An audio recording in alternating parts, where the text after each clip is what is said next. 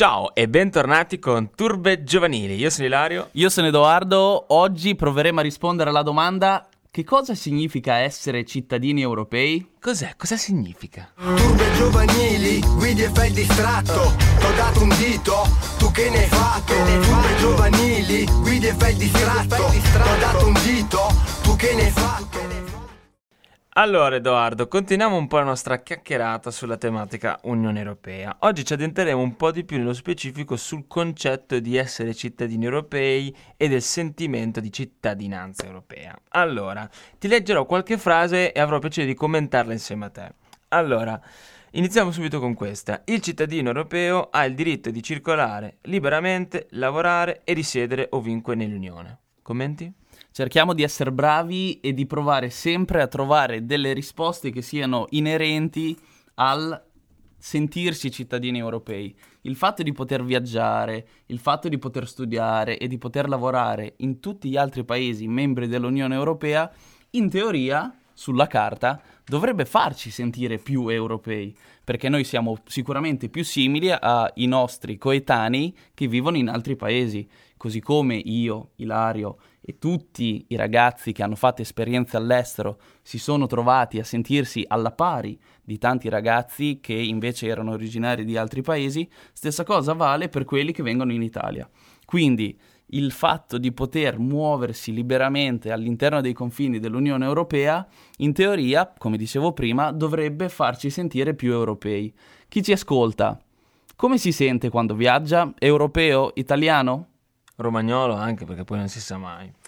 Per chi invece ha completato un corso universitario della durata di almeno tre anni, le qualifiche ottenute saranno riconosciute in tutti i paesi dell'Unione Europea, giacché gli Stati membri hanno fiducia nella qualità dei reciproci sistemi di insegnamento e formazione. Qualche esperienza riguardo? Anche questo dovrebbe farci sentire più europei, ovvero una persona che ha studiato infermieristica può tranquillamente andare in Inghilterra, può tranquillamente andare in Ungheria e lavorare in un ospedale là. Stessa cosa è capitato a me, ho studiato scienze politiche in Italia e poi sono riuscito a sfruttare le mie conoscenze in altri paesi che non sono italiani. A esportare la politica italiana, ecco, in questo senso. Ad esempio, questo è un qualcosa che non succede nei paesi africani è un esempio, non succede nemmeno da nessun'altra parte. Ah, neanche in Sud America. A dir la verità. Chi studia, ad esempio, in Nigeria, poi non può andare in Kenya e dire io ho questa qualifica. Non vale, i titoli non sono riconosciuti. Questo è un altro grandissimo vantaggio che l'Unione Europea ci porta e che in teoria ci dà la possibilità di sentirci più europei.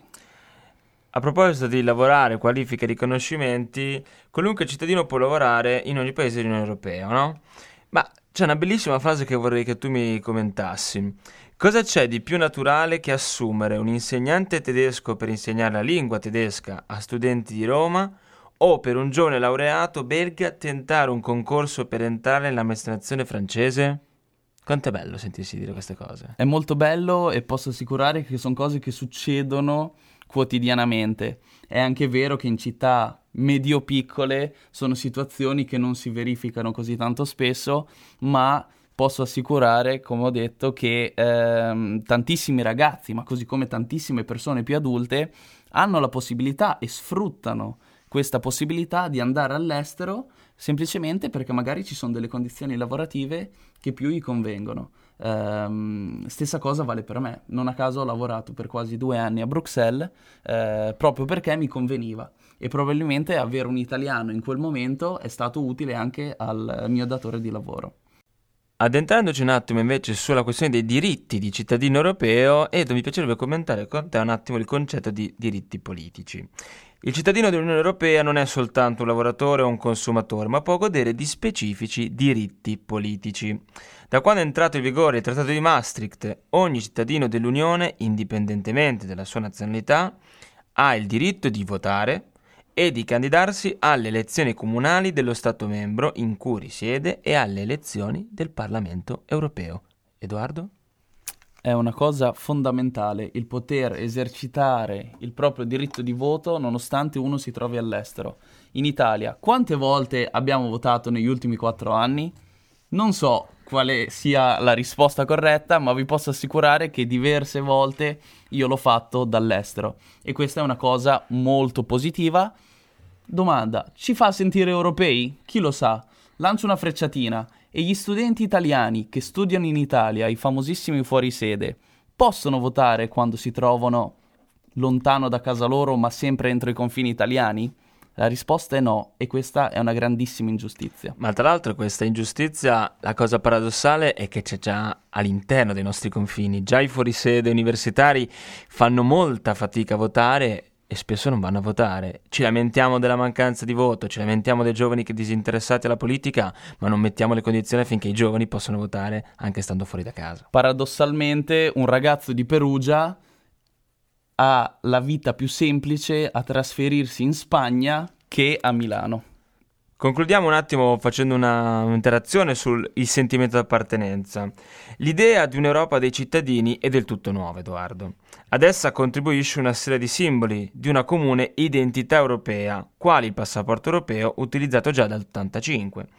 L'UE ha adottato il motto unità nella diversità, che ricorderei benissimo perché alle lezioni delle medie facevamo queste, questo motto qua, lo citavamo sempre. E il 9 maggio si celebra la giornata dell'Europa. E voi da casa lo sapevate che il 9 maggio era la festa dell'Europa?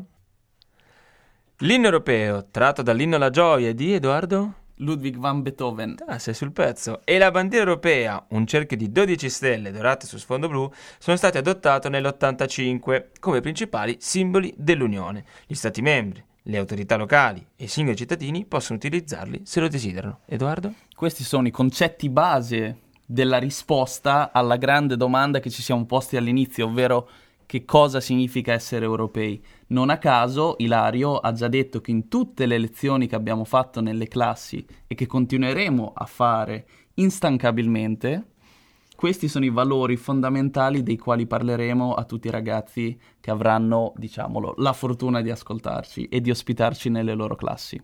Tuttavia, i cittadini possono sentire di appartenere all'Unione Europea soltanto se sono consapevoli di quanto sta facendo l'Unione Europea e se ne comprendono i motivi, o no Edoardo?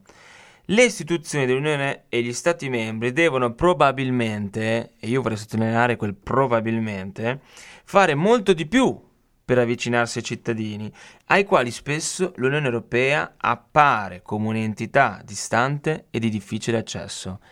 Prima di chiedere Edoardo, voi da casa sentite questa sensazione di confronto in europea?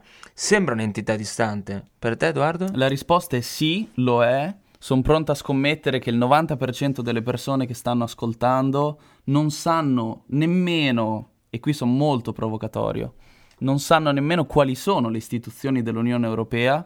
Vi posso assicurare che avendoci lavorato le vedo molto distanti dai cittadini, non a caso dopo un certo punto ho deciso di lasciare Bruxelles anche a causa di quello. Uh, e ho deciso di adottare, di sposare un qualcosa che mi porta più vicino ai ragazzi, ovvero questo progetto e la radio. Uh, non è solo colpa, tuttavia, delle istituzioni dell'Unione Europea, ma anche della nostra politica. E infatti lascio con questa frecciatina.